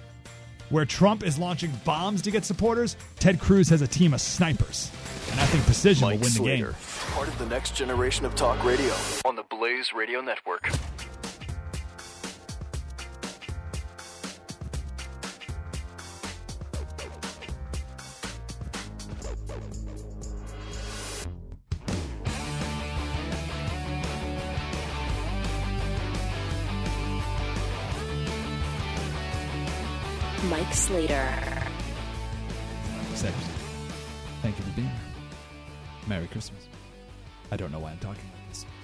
One last segment here. We'll talk about uh, Ted Cruz. We'll wrap up this story. So we're talking about behavioral psychology and how. Uh, oh, oh, I'm sorry, I didn't look up those numbers. Gosh, golly, Slater, get it together. Um, I will in the next segment. Flippin', please remind me during commercial. Um, uh, talking about behavioral psychology and how Senator Obama used it in 2008 and how Ted Cruz is using it today, uh, way more than anyone else. And Obama was using it in 2007 in ways to try and and convince you to vote by saying stuff like, "Did you know a majority of your neighbors have agreed to vote for President Obama?" Little peer pressure, stuff like that. Slight, uh, subtle influences of behavior which have a dramatic effect. Ted Cruz's campaign has taken it to the next level, and they have uh, up to 50,000 data points. I don't know on who, and I don't know who they determine how who to have data points on. I don't know all that. Um, and I, I, hope people do more research on all this stuff because this is so fascinating. But um, they use that information, and basically, so what did I, they have five categories. Here it is. I got them written down here. Five categories, personality categories: openness, conscientiousness, extroversion, agreeableness, and neuroticism. So they find your personality based off of 50,000 data points. And then they put you into a category of what type of conservative you are. Are you a stoic traditionalist? Are you a true believer, etc.? And depending on what type of conservative you are, they tailor make a message to appeal to you. And then they present it in a way that would best appeal to you because someone who may like something uh, you know, I don't, I don't know who, I don't, I don't know all the details. I don't know if you're a stoic traditionalist, if you would like it this way versus the other. But someone may like a message about gun control in a quick, to the point way. And another person may like a message about gun control in this big picture kind of way. Everyone's a little bit different like that. So if you have, let's say you score high levels of neuroticism, okay? And Ted Cruz's campaign finds you at an NRA rally. So they know you like guns, but you score high, you know, on the neurotic level they're going to send you an ad. And this is true. They send you an ad about the Second Amendment, but it'll show a burglar breaking into your house or a house. That's something that appeals to you. Now, if you are you went to an NRA rally and you have high levels of uh, agreeableness, then you will have a Second Amendment ad but instead of showing a burglar, it'll show a, son, a, father son hunting together. See the difference? And one of those ads may appeal to one person and, and not the other, right?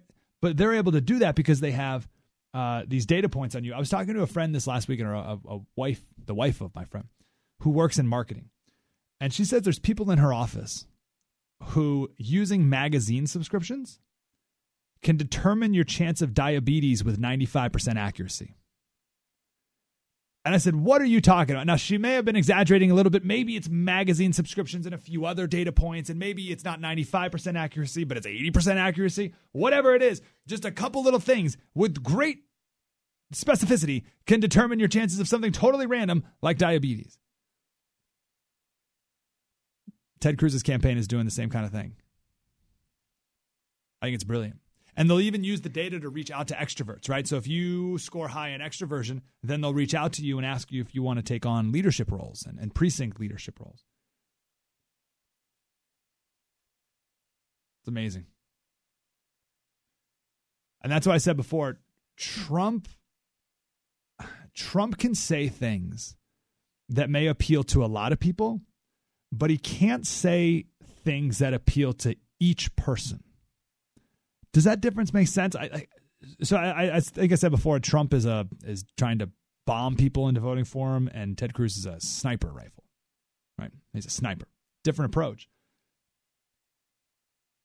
And I think in a in a culture that we're creating where it's all more personal, right?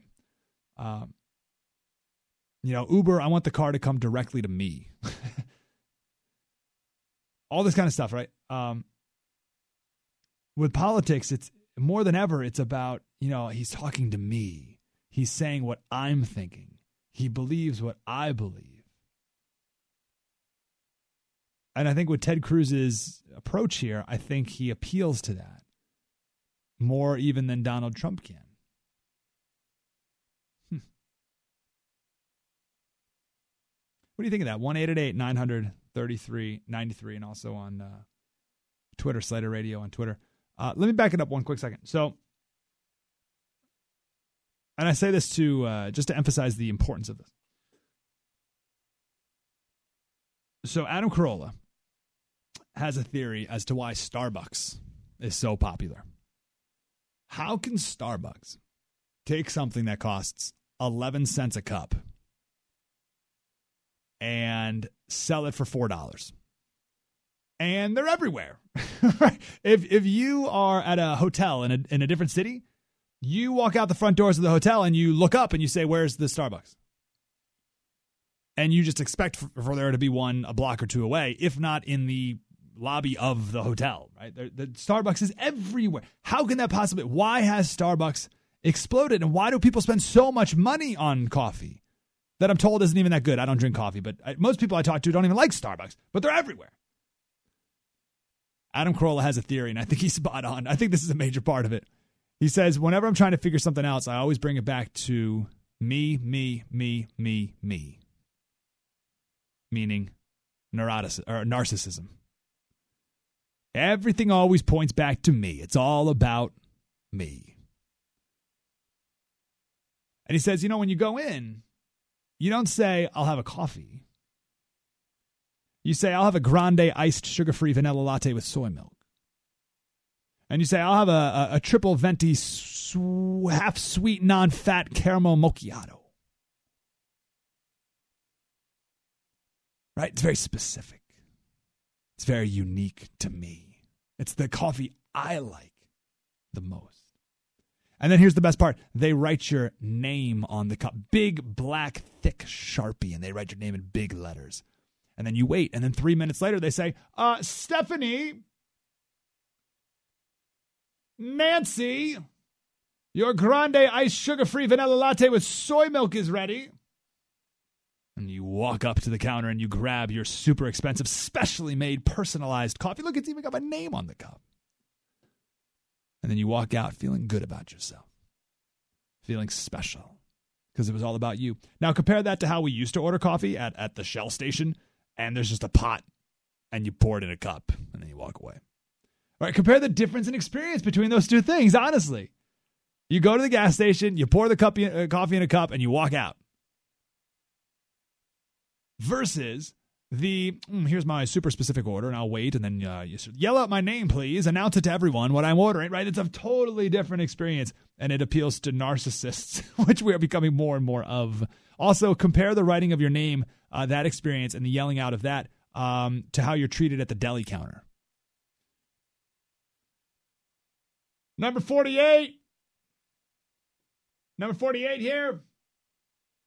No all right number 49 do we have 40 what are we, cattle? At Starbucks, it's all about you. They yell out your name in front of everyone, and you have your own little special moment. That's Adam Carolla's theory, and I think there's something to that. And Cruz's campaign is applying that. If you subscribe to a Christian magazine, Cruz's campaign knows that and will appeal to exactly what you think is important. If you subscribe to a gun magazine, then they're going to talk to you about something maybe different than your Christian neighbor. I don't think it's deceitful necessarily, it's efficient. Compared to knocking on your door and saying, hey, please vote for Ted Cruz. He is A, B, C, D, E, F, G, H, I, J, and K. They can knock on your door and say, hey, vote for Cruz. He believes in P. And that person says, that's what I believe most in. That's the most important thing to me. I don't care about A, B, C, D, E, F, G, H, I, J, and K. I care most about P or R or L or what, right? It's amazing. I think it's brilliant. I don't think this politicking thing is much different from professional sports, right? Uh, the person who wins in sports is the person who works a little bit harder and a little bit smarter. right? It's the old cliche, but you got you got to get up at 5 a.m. because your competitor woke up at 4:30 a.m. Right? Because they're working a little bit harder and a little bit smarter. And I think of it. Uh, I had a really great honor of talking with Meb, Meb Keflezighi. Meb Keflezighi won the Boston Marathon um, the year after the Boston bombing. He's here in San. He's from Eritrea uh, in Africa, uh, but now he lives here in San Diego.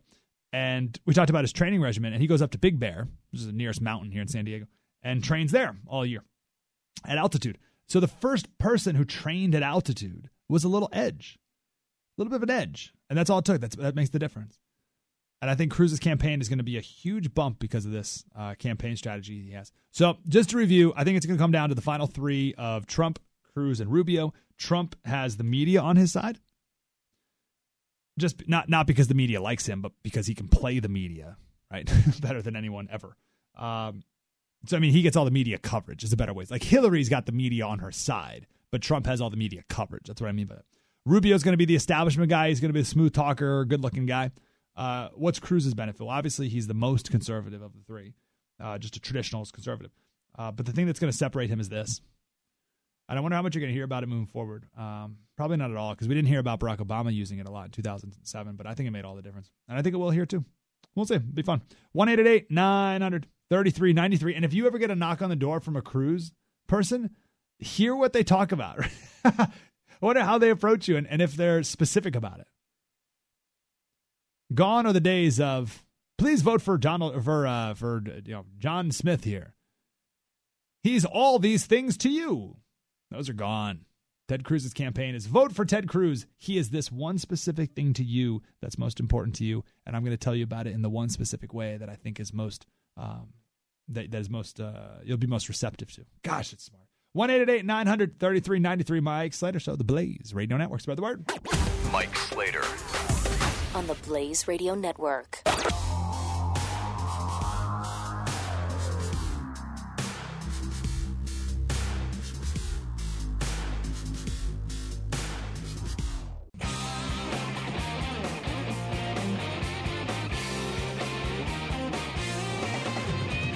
Eight eight eight nine hundred thirty three ninety three. Mike Slater is on.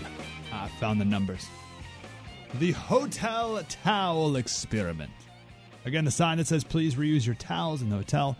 Uh, scientists uh, study and they said, ah, the majority of guests in this hotel reuse their towels. And uh, just that sign, that little change in the words there, uh, increased towel reusage by 29%. Then they uh, changed the sign again and it said, uh, a majority of guests of this room have reused their towels. And that increased towel reusage by 41%. And even though there was absolutely zero personal connection between you and the person who used the room before you, and even though that's kind of gross to think about, that small increase in social pressure changed behavior that much more. And that's why President's campaign would say, Did you know that a majority of your neighbors have said they're going to vote for Barack Obama? Uh, Bert just said, Slater, people love to have you call them by their name in a genuine manner. It makes them feel special and important. Uh, was it Carnegie who said, uh, There's nothing as sweet. There's, there's no sound as sweet to someone's ears as the sound of their own name. It's true because we're all a little bit narcissist.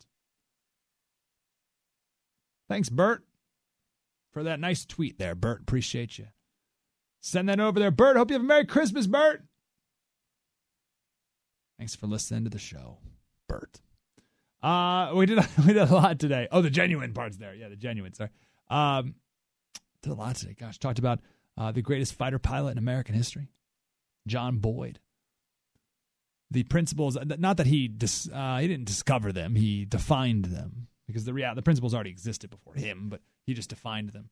Um, and how Donald Trump's campaign is using them. I don't know if Donald Trump's campaign is using them uh, knowingly. I don't think he sat down and said, "Well, what I must do is um, observe, orient, decide, and act," just like John Boyd. I'm not saying he did that, uh, but he's doing it, and he's doing better than anyone. He's establishing the reality that everyone else must react to. And I think, out of all the you know things we've said today, I think if he can keep that going, and if you can always stay in control of the narrative and the reality then um, I think he'll win. Uh, did that and kicked off the show talking about fossil fuels. Uh, please, um, you know, if you're looking for a book to read this week, maybe you got the week after off or whatever, got some time. Uh, may I suggest The Moral Case for Fossil Fuels by Alex Epstein? It is brilliant. It is perfect. It is uh, so important if you want to have a conversation with someone about global warming or climate change. And you can completely change the terms. It's a lot like what I was talking about with John Boyd. Like you establish the reality, get them to react to it. If the climate change people keep coming to you and saying, well, we can't do anything with energy, no fossil fuels because it hurts the environment, they're establishing the reality and you have to react to it. And that's not a debate you want to have because it's not based on logic. Uh, so if you can control the debate and learn how to do that, then everyone will get it. Right? If you establish the terms, then no one can disagree with you if you do it properly. And they teach you, Alex teaches you how to do that in the moral case for fossil fuels. It's fantastic. Alex Epstein. Please check it out. Slater Crusaders, we're off the next uh, two Saturdays, which I hate. Um, but we'll be back hopefully, hopefully in three weeks. Uh, I hope you have a wonderful Christmas with your family. Slater Radio on Twitter, Mike's, uh, Mike Slater Show on Facebook, and we can hang out the rest of the week. Spread the word. You're listening to Mike Slater on the Blaze Radio Network.